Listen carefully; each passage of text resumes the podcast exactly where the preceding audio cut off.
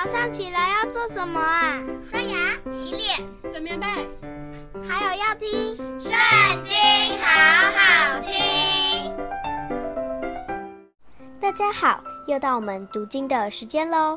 今天我们要一起来看到《约伯记》第二十二章。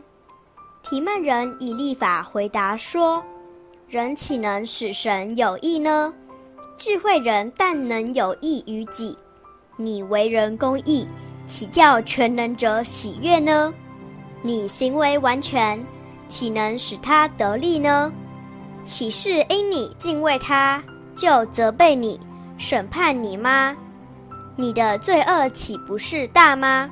你的罪孽也没有穷尽，因你无故强取弟兄的物为当头，剥去贫寒人的衣服，困乏的人。你没有给他水喝，饥饿的人，你没有给他食物。有能力的人就得地土，尊贵的人也住在其中。你打发寡妇空手回去，折断孤儿的膀臂，因此有网罗环绕你，有恐惧忽然使你惊惶，或有黑暗蒙蔽你，并有洪水淹没你。神岂不是在高天吗？你看星宿何其高呢？你说神知道什么？他岂能看透幽暗施行审判呢？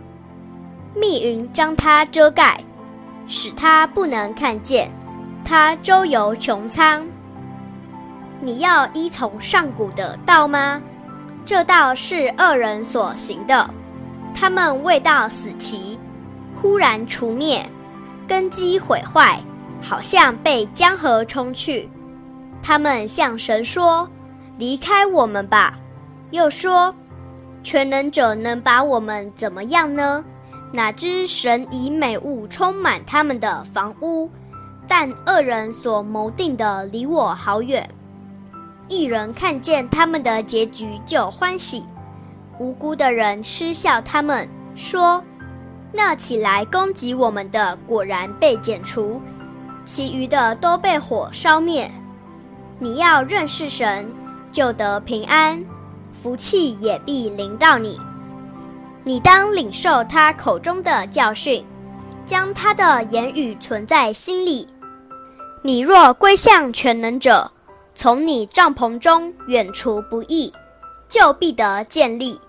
要将你的珍宝丢在尘土里，将俄斐的黄金丢在溪和石头之间，全能者就必为你的珍宝，做你的宝银。